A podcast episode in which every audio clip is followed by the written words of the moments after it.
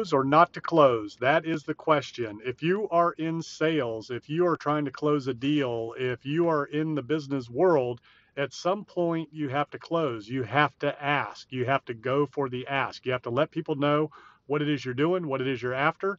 So once you have delivered on your value proposition, your features and benefits and things like that, you got to ask for the close, right? So the question is should you always be closing? How hard should you be closing? And how do you close? So, should you always be closing?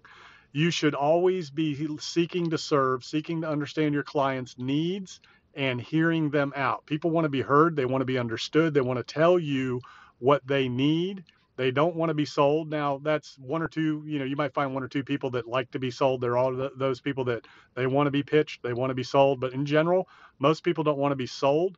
Uh, in today's world, with so much information out there and so much technology and instant uh, gratification out there, you can have anything shipped to your doorstep now, pretty much. People want to go and they want to buy, they don't want to be sold. So you got to understand where they're coming from. You got to listen to them. You've got to ask the right questions, ask thoughtful questions, and listen and hear your client out. And then when you're done at the right time, you have to ask for the sale. Uh, so closing is simply providing what it is you have to offer and asking for the sale.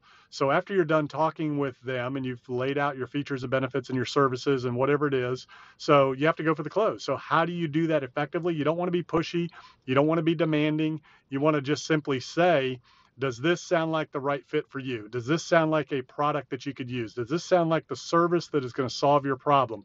Or this does sound like the right fit for you. This does sound like the right product for you.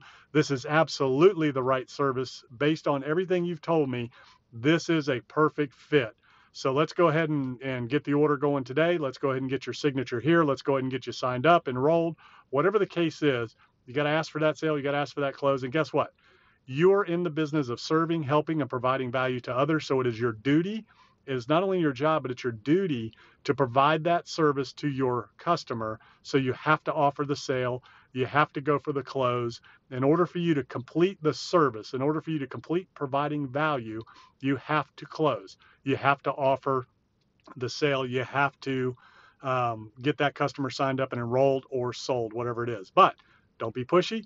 Don't be, um, you know, don't go after them and, and be hard charging and close hard be understanding, compassionate, compassionate, empathetic, listen, serve, understand, and then offer what it is you have to offer. Ask uh, for that sale at the end. Uh, and if you've done your job right, and if you've done all of the things that I've listed, and it is a good fit for your client, then they're going to just sign up and you won't have to do much work.